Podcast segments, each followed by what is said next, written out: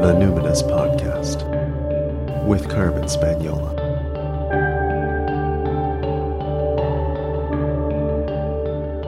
Hi there, and welcome to the Numinous Podcast, where we have interesting conversations with everyday folks about the mystery of life. I'm your host, Carmen Spaniola, joining you from the lands of the Lekwungen speaking peoples, the Songhees and the Esquimalt First Nations, recently known as Victoria, BC, Canada. I'm delighted to welcome back to the show my esteemed and beloved mentor, Dr. Cyndi Brannen. She's one of the world's foremost Hekatean experts, and her recent book, Entering Hekate's Cave, is now available in stores and online. This is Cyndi's fourth book and her third time on the Numinous podcast. And when I tell you, I got this book and I could hardly breathe, I, it's the truth. I saw my own name on the back cover with an endorsement, and I'm not kidding. I like choked. I gasped so hard. I mean, I knew they'd they'd asked me, um, "Hey, would you, you know, read an advanced copy and you know, if you'd be willing to write a blurb, that would be great. But my name is on the back of her book. It's like the honor of a lifetime. It's such an honor, truly, to, to know Cyndi and um, now to share with you just how much I love her insights into Hekate as a guide in our trauma recovery. Cyndi invited me to one of her gatherings of the Covina Institute, which is her online membership community um, where they do their Hekatean practice. It's a year long thing. Um, highly recommend it. You should get on her newsletter list so you know when they open up registration. It's limited number of people can be in the community at a time. Anyway, they had a gathering for the book launch of her book, Entering Hekate's Cave the journey through darkness to wholeness. And so I got to be in the in crowd for a little while, and um, I was invited at that gathering to interview Cyndi about the journey through darkness to wholeness, but also about her own journey as a scholar and an author. So, Cyndi, what identities do you lead with now? Well, Carmen, since the last time we talked on your fabulous podcast, um, Something that what identities I lead with now, I think I just did a episode on the Keeping Her Keys podcast with the amazing Coyote May on uh, Hekate, gender, and queerness. So I have been thinking a lot about my place at that crossroads in that intersection. Um, so I, I would say, like, my queerness and thinking about gender is kind of what I've been leading with personally. Um, and then, of course, um, having a new book come out, the author identity comes back to the surface because it's mm-hmm. been a few years since I've had a book come out. So, right now, I think those two are big. Um, and uh, I think you might be able to relate to this one personally as well. My youngest son is soon graduating high school so uh, the motherhood role is changing. So those are the three big ones for me right now. Mm. It may have been a few years since one of your books came out, but honestly, you've had a, you, it's been busy the last few years. You have keeping her keys, and then we were in entering Hekate's garden, and now here we are for entering Hekate's cave. These three books seem to be guiding us along a larger narrative arc but maybe there's more too so so just for folks who are new to your work uh, how do you see these three books fitting together Thanks for asking that question because since um, Hekate's Cave came out a couple of weeks ago, that's been one of the most popular questions that I've been asked. Like, where, which book do I start with? Is there an order? And they're three really interrelated books, but very different books. So the Keeping Her Keys book, um, I called it an introduction to Hekate's modern witchcraft, and it is a survey of different personal development techniques merged with ritual um, and some natural magic, and of course, uh, devotion to the great goddess Hekate herself. So that book gives you a little bit of everything. The second book, Entering Hekate's Garden, is my offering to the green world mm. um, and the practice of uh, what I would call holistic herbalism that combines magic as well as the um, physiological and psychological applications of different plants. So it contains monographs for 39 different botanicals and um, also sections on kind of the deeper side of plants, more into working with the spirits of the plants, and then also quite a bit on practical applications of working with plants.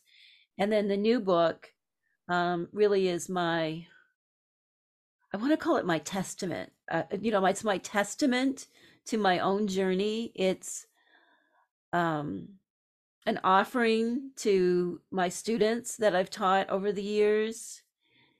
And it is really um, like a form of devotion to Hekate as well. You know, there's, I feel like there is so much of me and my journey um, in entering Hekate's cave. And it is really that deep dive into merging psychology with uh, Hekate and the deeper world of spirits and natural magic and so on. So, in terms of like which book should you begin with, I would say begin with the book that has the most uh, vitality for you. You know, if you are called to deep shadow healing and you have survived significant trauma in your life, uh, perhaps entering Hekate's cave will help you. Uh, of course, it doesn't replace therapy or other forms of treatment. Um, if you are just curious about Hekate, the Keeping Your Keys book is really great because it gives you a little bit of everything. I designed it as a course that you can work at over a year. Um, and then if you, like me, love the spirits of the green world and really want to reconnect uh, to plants and your natural magic, then entering Hekate's garden is for you. But there is a, you're right, there is a larger story. I am spinning book by book, mm-hmm. um, which is, you know, certainly for me, a lot of it is about revisiting ancient mythology and practices um, surrounding the goddess Hekate and other mythic figures associated with her, like Medea and Circe. In uh, Hekate's cave, it's really centered around Persephone and Demeter, and Hekate is another trio. So for me, a lot of it is reaching through the mists of time to revisit these stories and find you know the psycho spiritual aspects of the stories that we identify with as a mechanism for connecting to what's so much greater than us but also lives inside of us those are the mm-hmm. keys is there a clue for those of us who are big fans and have been for a while in the the motif of the trio and the two books having matching color covers is there a third that goes with them? There could be. Is that all you're going to tell tell us? There is definitely a third book uh, in the works although um, i may take a sidestep and write a slightly different book first. We'll see how the mm. year goes Mm-hmm. Um, mm-hmm. entering Hekate's cave was a long time coming, and I may need a little bit of a break from book writing. Mm, I hear that. That that actually makes sense for the year that we're in right now. You know, we're in a chariot year, we're in a seven year. It's kind of like here's the end of a cycle, and so maybe maybe there's a pause but i i know that those of us who are aware of well you have four books actually altogether but that, that these two seem to to be building something. And i'm very curious about the um, sort of the emergent or the reborn queen archetype which i'm going to ask you about uh, near the end of our interview but uh, we'll revisit this question because i know longtime fans want to know more I, I suspect you know where I'm going. mm, great. so, yeah, your books, uh, you know, certainly we're lifting up um, Hekate, but there's something, it's, you know, very personal, it seems. As, as we're reading these books and we arrive at entering Hekate's cave, it's true that you're sharing more of you yourself. But what is important to you personally? about representing Hekate well.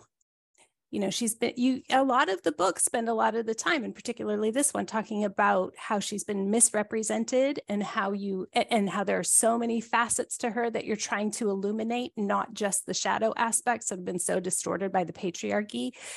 Why is that so important to you that she in particular is represented very well? This this is such a great question and I don't have like a kind of cognitively developed, well thought out Gemini style answer for that. I have a very Scorpio ascendant. She called me, I answered, it feels right, and I do it. That's my answer. I mean, you know, whenever I can usurp the patriarchy, um, and I, you know, eh, I enjoy what deeper the deeper world. I found healing there. I love writing about it.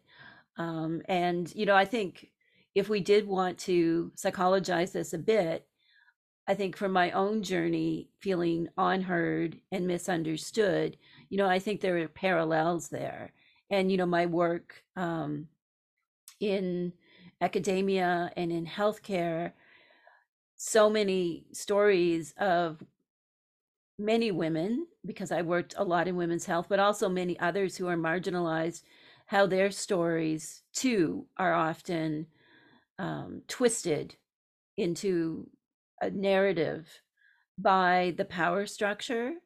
And so perhaps part of what I'm doing is rectifying how I feel that so many of us have been wronged um, and Hekate is an amazing spirit to connect with when we feel that we have been, you know, denied, marginalized, uh, criminalized, all of these things.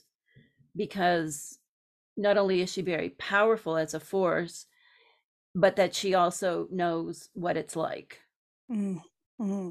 Can you remember a specific time, maybe when you were working in women's health or um, when that was happening, when you were misunderstood or being um, distorted somehow. And if, if the present day you, who's been walking with Hekate for a long time, could go back and say something to earlier you with a message, is there is there a scene that you can remember where you, you would go back now and like whisper in your own ear to help you through that? There are many. And I think a lot of us um, especially maybe women of a certain age, but many others as well too. Um, you know, when I was in when I was an undergrad, I was like a young single mother and a very non-traditional student. This is back in the 90s, very non-traditional to be a young single mother. Um, had a, a high demand child who, you know, needed me and and I was working and doing all of this and going to school. So I think when I went back to university in that context, my whole experience was often very othering. Um, and in particular, the, the I'm going to just tell you I, the thing that comes to my mind, Carmen, and this professor is deceased, so I'm going to speak ill of the dead. Um, but this particular professor who was the department chair in the psychology department where i did my training had this cartoon on his office door. Take a breath just take a breath here for a minute okay? Everybody take a breath. He had this cartoon on his office door and it was a picture of a gingerbread man you know like the cookie? Mm-hmm. with his crotch bit out of him Oh, it gets better when I'm not done. And on the edge of the bed, there was a witch, you know, in the stereotypical Halloween garb, eating the cookie. Hmm. And if I could go back and visit that younger Cyndi, I would, instead of saying anything to her, I would rip that effing cartoon off that door. Because here we are, 25, 30 years later, I still think about that cartoon. Mm-hmm. I, and maybe everyone who's listening or watching can relate to having those kind of experiences when it's just like who you are at your soul is vilified in a joking way um, and just how how completely powerless I felt in that moment. Like I didn't rip the thing off the door, and I would go back and rip that thing off the door. Would you help me, Carmen? Would you Would you oh, watch oh, down the hallway, make sure nobody saw me? Oh no! I'd knock on the door. We'd open it. I'd pull it off, hand it to you, and you would rip it in front of his face and throw it at down. yes. Do it. Yes, we would, right in front of him. That's right. exactly. See, even uh, now, I carry some residual fear in that, well, then I would get kicked out of the program. Mm-hmm. He and had so, a right to be offensive. I did not have a right to be offended. Right, exactly. Which aspect of Hekate would you call on for that that fear to help you? I would call on uh, Brimo B R I M O, which means fierce, hmm. terrifying. Mm. Um, there really isn't an English word equivalent of Brimo, but if you say Brimo and perhaps soften your gaze into your candle, you can feel her. She is that rightful anger, you know, we carry. She is that fierce one. She is that moment when your loved ones are threatened and you will do anything to save them. You know, that is the spirit of Brimo. Mm. Brimo was sorely lacking then. Mm-hmm. Mm. Thank you for invoking her now in this moment, but also um, through these books. So, yeah, let's go back to the 90s a little bit. Uh, you know, I think we are not now, but hopefully entering the age of nuance. where you know we we recognize that there's like none of our icons are perfect they're all imperfect. Uh, as we become more aware of capitalist, imperialist, white supremacist patriarchy, now we like see how we've been so conditioned by it in so many ways. Um, but I will say that there are aspects of the books that I read in the 90s that that are still very dear to me. And in this book, Entering Hekate's Cave, more than once you quote from James Hillman's book, uh, The Dream in the Underworld, which was so formative for me. And it's a book I actually picked up maybe three years ago, like found a paperback in a little free library and like picked up again was like, yeah, no, this guy was great. you know, like still love him. Um, and uh, in my blurb uh, on your book, I, I place you in that lineage. Maybe actually for folks who don't already have the book, I'll um, read a bit of my blurb, which is um, with entering Hekate's cave, Dr. Brannen has firmly placed herself among the great psychospiritual researchers and teachers of our time. This book can rest proudly on the shelf alongside titles by Jean Shinoda Bolen, Marion Woodman, and James Hillman. With this work, Brannen secures her place and Hekate's among the best resources for trauma sensitive and spiritually oriented healing for our times. I've said it before, I say it again. I really do mean that. As I was reading this book, I kept thinking, you know, um, Goddesses in Every Woman by Jean Shinoda Bolen. I, even more than your other two Hekatean um, titles, this one I was like, yeah, this, and I read that in high school, you know, 1991 or something like that. If it if each one of those goddesses had had somebody researching and telling her story, like this is what this these books feel very much in that lineage.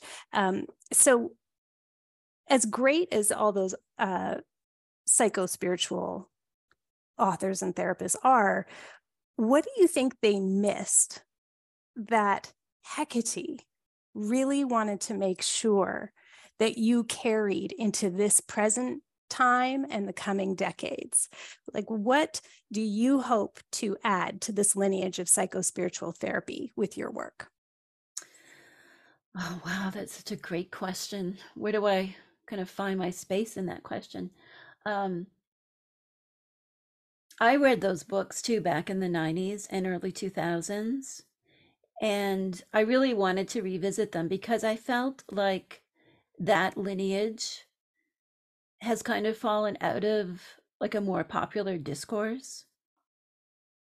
That although um, spirituality in general, we have so many books now, um, paganism, witchcraft, there's so many books, and I certainly haven't read them all. But when I kind of surveyed what was available about Hekate, um, there I felt that something was missing that I wanted, which was that deeper understanding. And so I uh, went back to a book that had been so healing for me called The Dark Night of the Soul by Thomas Moore. And in that book, if you haven't read The Dark Night of the Soul, my friends, you need to read that book.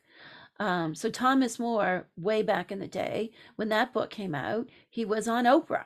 Mm-hmm. Um, and I read the book for the first time then, and you know, probably didn't pay much attention to the passage on Hekate, was interested, but not really um, took much notice of it. And and then when I probably 15 years ago, like I revisited that book, and then I discovered that Thomas Moore was James Hillman's best friend. Did you know that? I didn't know that. I'm gonna have to a lot, doesn't it? The soul off the shelf, and yeah, exactly. right? It does explain a lot. Mm-hmm. Um, and then so I went back to James Hillman and really started to understand the dream of the underworld. And at the same time, you know, I'd been doing more research on Hekate and kind of stumbled into the Hekate of the Neoplatonic philosophers, like Proclus and in the Chaldean oracles, where Hekate was anima mundi, soul of the world. She was this great mediating force. Um, and all the beauty that I found there. And so I felt like there was a lot missing, although Hillman certainly approached that um, in different books, not just this book, but he has another book on anima.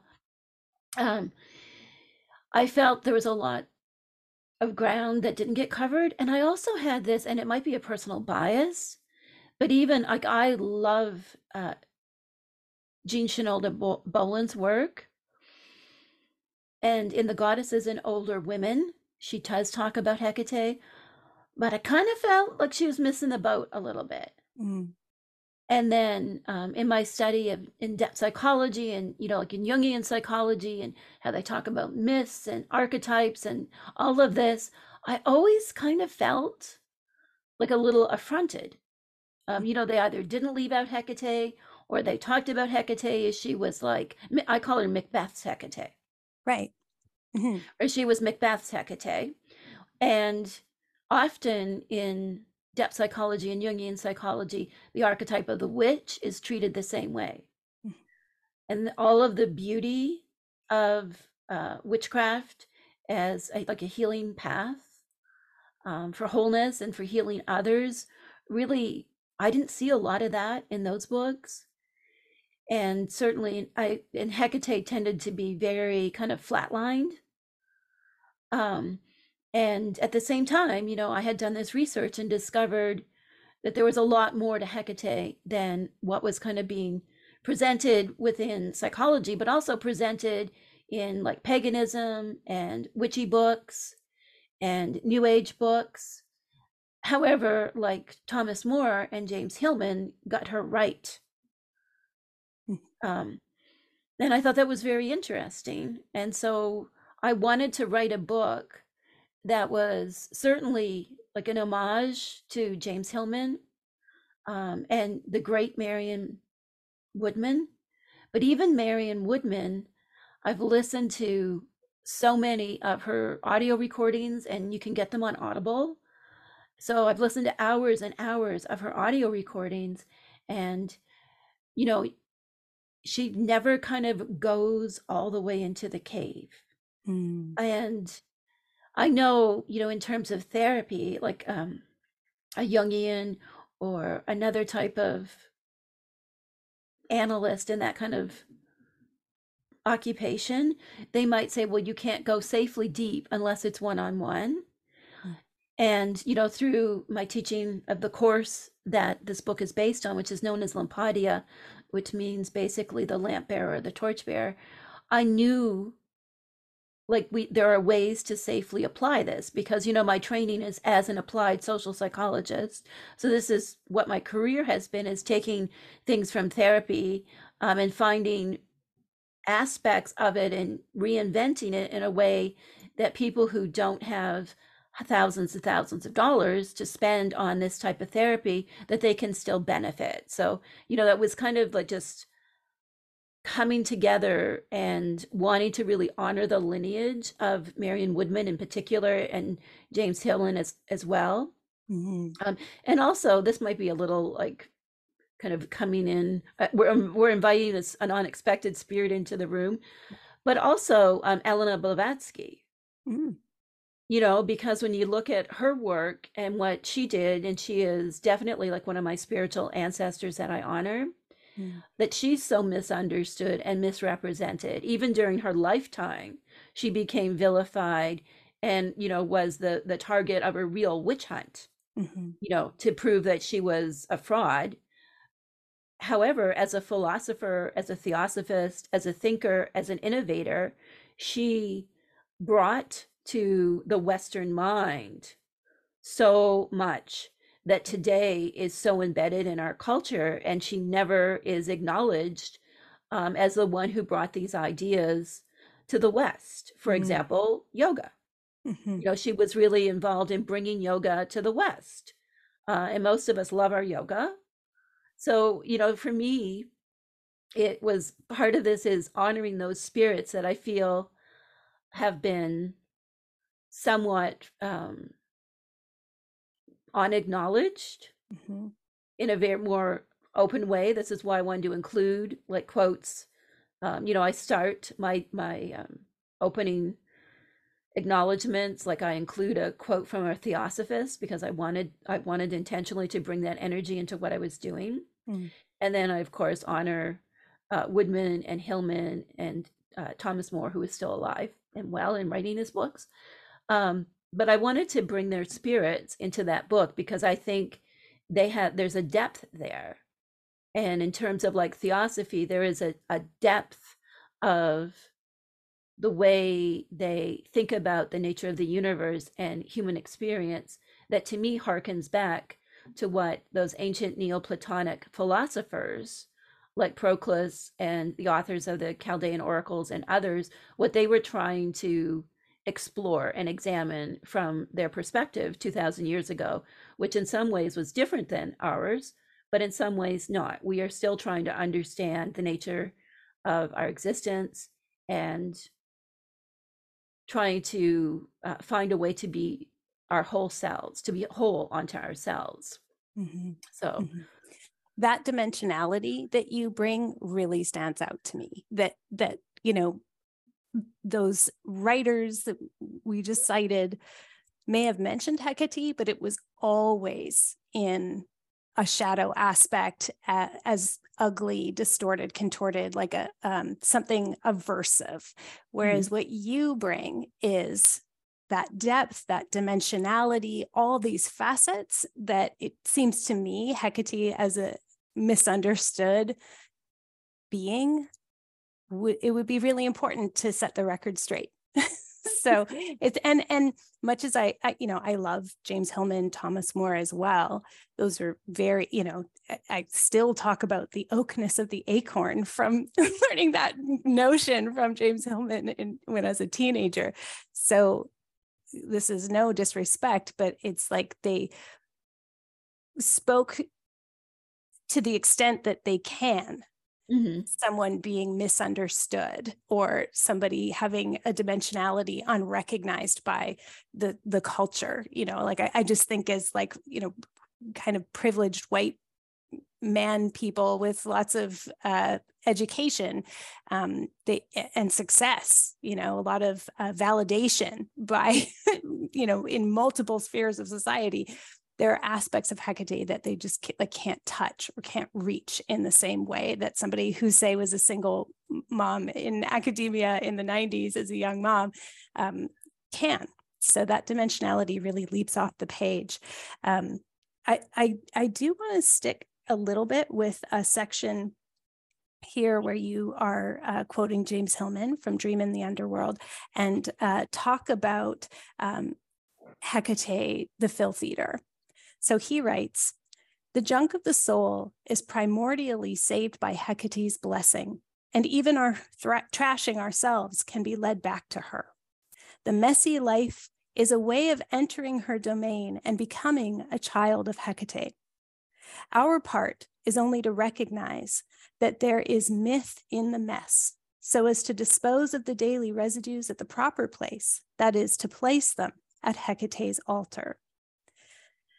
And then you go on, you link from that, you bridge to um, catharsis and healing and talk about Hekate as the filth eater is one face of the great mother who accepts our waste.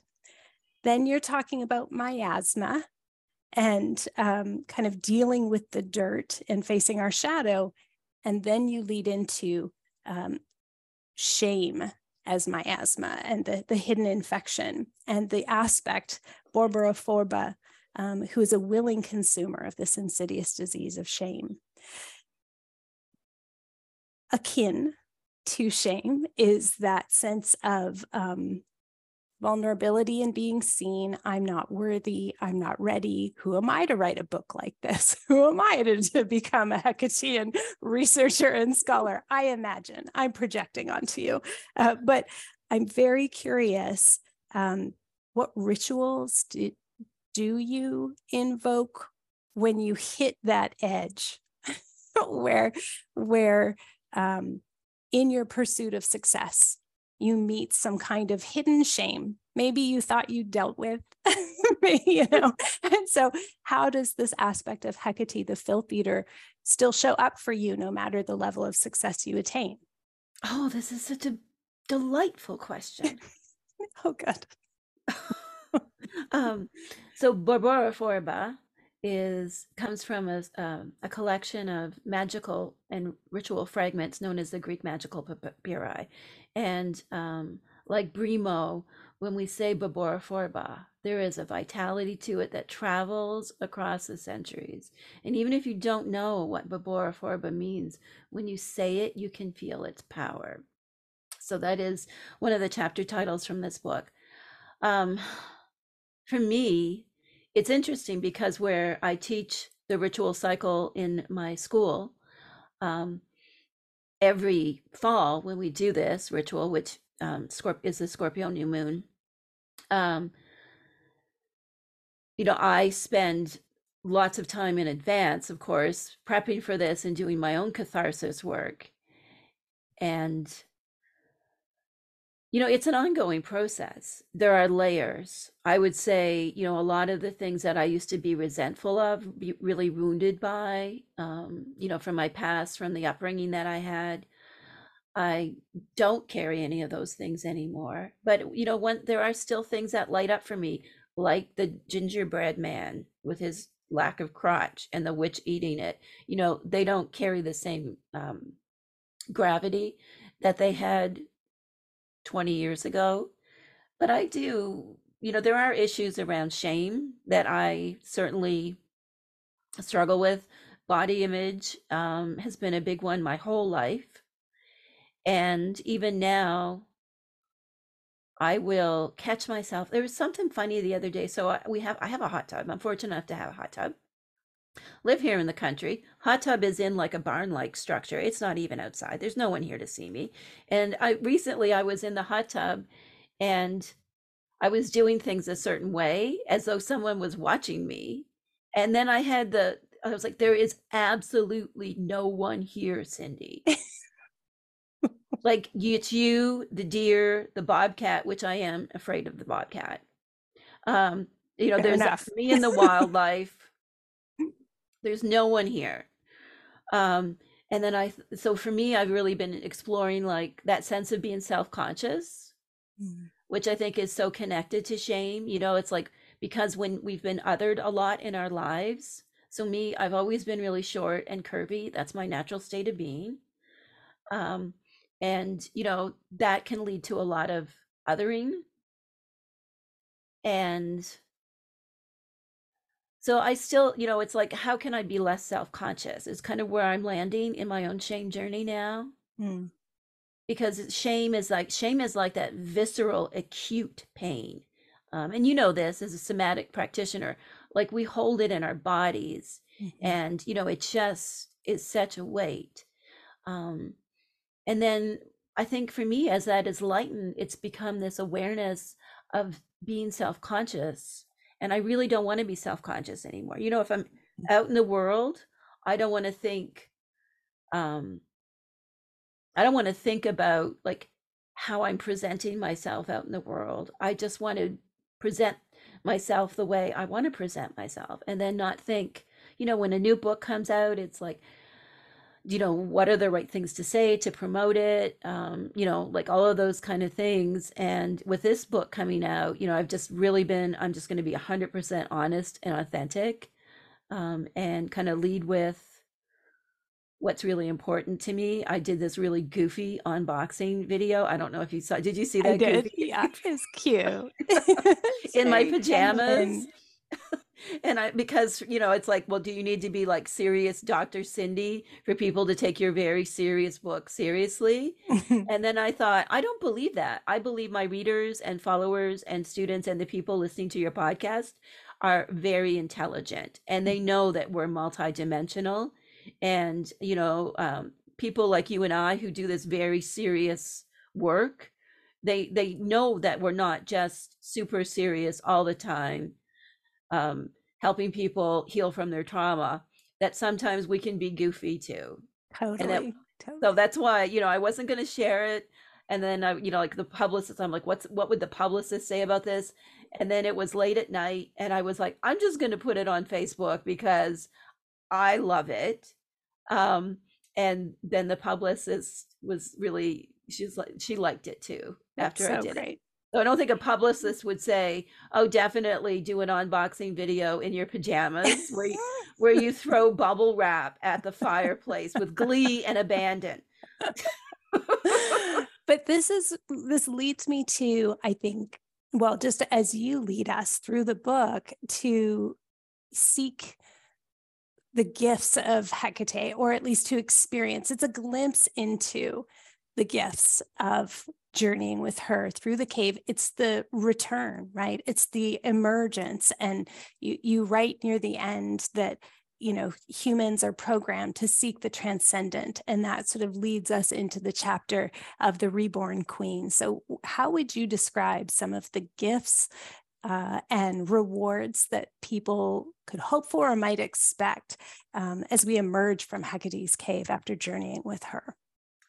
Oh, uh, well, for me, it's about finding that sense of wholeness, like that you are it's acceptance of the past it's an embracing of all of yourselves and you know like to use some ifs language um it's internal living, family systems for listeners who don't yes. know what that is. Yeah. I was just about to do that. I was like oh so sorry we need, to do like the two minute ifs explanation just google it internal family systems it'll help yeah um and you know, it's from living from the center of our being. And it's that sense of being like safe in your own skin, even when the environment around you is not safe, mm. that you are on your own side. That, um, you know, like, beloved, I am here for you, you know, which I think is a, comes from a Buddhist teacher, but I forget who it is now. But, you know, it's like, eh, but when you say, beloved, I am here for you, you're saying that to yourself, all of yourselves we are in this together and we are working to be safe and whole and wise mind, you know, to borrow from dialectical behavior therapy, you know, we have that wise mind mm-hmm. where we're making the best interest mm-hmm. and working on developing secure attachment, of course, because many of us who have significant trauma um, have a really have a difficult huge difficulty trusting anyone else because of our early childhood um, adverse experiences so to be the reborn queen the reborn kore um, is to emerge like persephone from our time intentionally in the underworld of hekate's cave you know conversing with our shadow with love and acceptance and not trying to kill our shadow but to tame it by listening to it and learning from it. Um, to re- it is that sense of being who you are and and just being safe in your own skin. Does that make sense? Absolutely. Absolutely. I would like to end on so we always have the same last question, but we've heard how you cope with grief and rage in your first time on the podcast. We've heard the second time where you're finding joy. This time, I'd love to end by hearing where are you finding the transcendent these days, Cyndi? Where do I find the transcendent these days? Well, I'm going to tell you a story. So I mentioned earlier that I have this hot tub and I call it my cauldron. So mm. I have a very transcendent, deep experience with this hot tub. Um, it is obviously a luxury item. Um, I live very simply. My house is very simple, but I do have this really nice barn structure built on the back, the side of my house that is very lovely. It's the mess. It's it's the it, you know it is like the rest of the house is good, and then you go out there and it's like oh, and I call it Hekate's porch, and you know because that's her role as Propylaea and so on, the, the titles associated with gates and threshold. Mm. It can also be translated as porch, right? Mm. So I call it Hekate's porch. And for me, um, I soak in that, you know, I have my sacred smoke and my candles. There's a whole thing. And just something about being so in that water uh, where I do have so much chronic pain mm. that being in that water and I'm short so I can actually like spread all the way out like I'm in Shavasana, you know, like mm. laying flat corpse pose mm. in mm-hmm. this hot tub and float. Wow. I'm just imagining you being alchemized in the cauldron, Hekate's yes. cauldron. That that uh, yeah. somebody else would be like, "Oh, she's having a little hot tub," but you are actually but me, I'm out there with the smoke, alchemical and I'm floating, and you know, I'm chanting, and I'm just transcending, um, listening to music. Um, there's this song by Alanis Morissette called Her. I don't know. Do you know that song? I don't think I know it. It's so transcendent. You'll love it. Mm, okay. And um, I think the, the most potent transcendent experience I've had in recent memories was just listening to that song on repeat and really connecting to that energy in the hot tub and just letting go of that self consciousness, you know, that sense of self and just being in the flow of the moment and connecting to um, the spirits of the land. Mm. Um, for me, that's so important to call the elements, to honor the elements, and just feel that connection. Um, and you know, of you know, like looking over the Atlantic with the woods around, and just I live in a fairly wild place. It's not overly civilized, so for me, that experience is just so transcendent. Um, and then it's also just those little moments, you know, like when we had that eclipse, that lunar eclipse recently. Mm-hmm. I don't know. I was just up super early and standing in the middle of the little one lane road that we live on, trying to get pit- pictures and see the eclipse. Mm-hmm. And I had been quite, I had a rough bout of COVID because, and then I'd gotten bitten by a brown recluse spider. So I had a really rough year. Physic, oh, it was, yeah, I was, anyway, it was a bad year physically. Mm-hmm. Things happened. Mm-hmm. Um, and I'd still really been struggling with like the fatigue and everything of that because I had said, you know, it'll take you months to recover from this brown recluse spider bite because I had necrotized. It, it was oh, necrotized. It was a mess. Jesus. Um, and uh, so then that moment when I was just really experiencing that lunar eclipse, like I came back, I was, it was transcendent. I came back in and I was changed. Hmm. I haven't been nearly so fatigued since.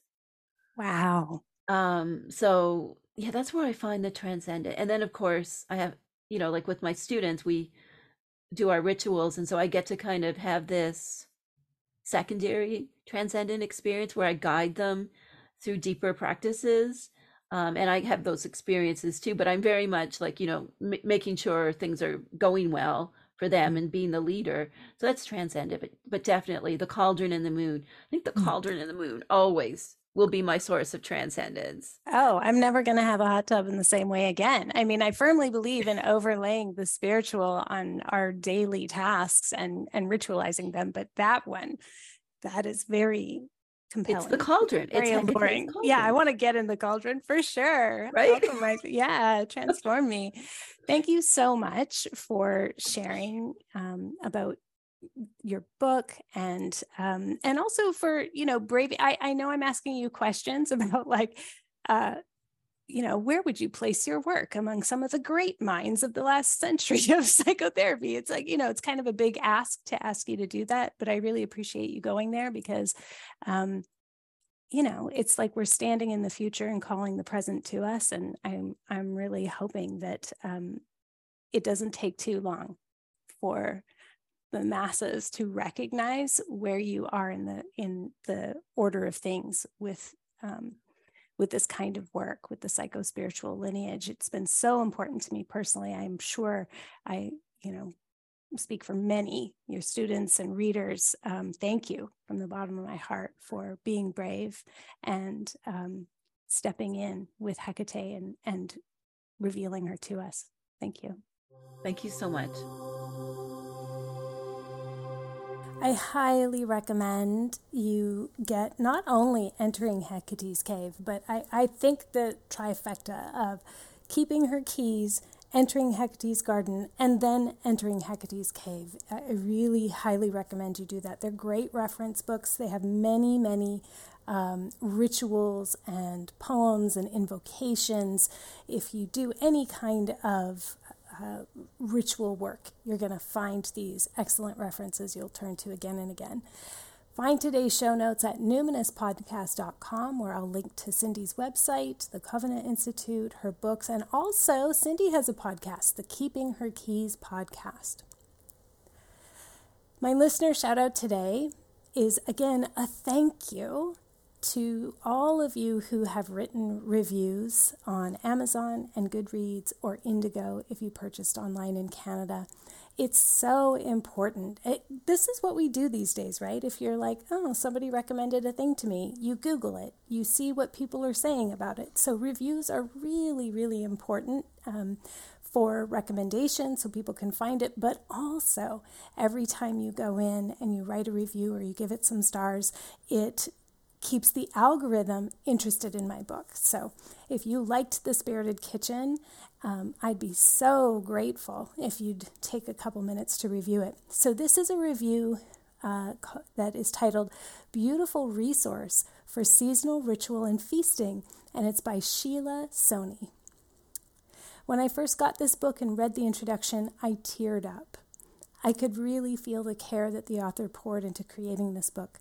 I appreciate that it is thoughtful and has depth and richness in its discussion of seasonal lore, practices, and recipes. I also notice the nuanced discussion of ethical considerations, and it makes it a keeper for me. I anticipate that I will use it both as a reference for seasonal practices and lore and to dive deep into particular rituals or recipes. The recipes are detailed and slightly elevated from what I normally make, so they feel special to share with my loved ones. Thank you, Sheila. I love that review. Thank you, thank you. Deep appreciation. Okay, one thing before I go, I'm doing something different this spring. I've got two giveaways happening exclusively for my newsletter subscribers. So on February 28th, I'm drawing a name from my subscriber list to win a Witch's Apothecary gift box. It's got ingredients for all your spellcraft needs. They're things that I have grown from seed, that I have processed, It'll be really special and lovely, this beautiful gift box with two dozen botanicals from my garden, a pendulum, a selenite wand, a rose and damiana tincture made by my friend Nikaya of the Red Moon Mystery School, other little goodies. It's going to be so beautiful, packaged by me for you. So I'm drawing that on February 28th. Then on March 28th, I'm drawing again from my newsletter, and this one has more of a collapse theme because I'm starting my Collapse 101 course in the Numinous Network this year uh, in February. So, Collapse 101 starts in February, and the Numinous School of Intuition starts in March, but the draws are kind of reversed. So, the February 28th draw kind of goes with the launch of the Numinous School, the relaunch of that happening in the network. This one is like about a month after Collapse 101 gets started. I'm doing the draw. So the draw for that is this incredible emergency kit for your car. It's the Popular Mechanics collaboration kit with mymedic.com. MyMedic, I'm not getting paid I'm not being sponsored by them, but I wish I was because My Medic is an excellent source for really intuitive and easy to use first aid supplies. So, this is the car kit. It has the things that you would need for some kind of roadside emergency. It's worth about like 140 bucks US. So, this is really worth being in. So, all you have to do is get on my newsletter, I'm going to draw the witchy one February 28th, the collapse one March 28th, and um, I hope you win. Sign up at the bottom of my website to get on my newsletter at carmenspagnola.com. C A R M E N S P A G N O L A. Until next time, take care.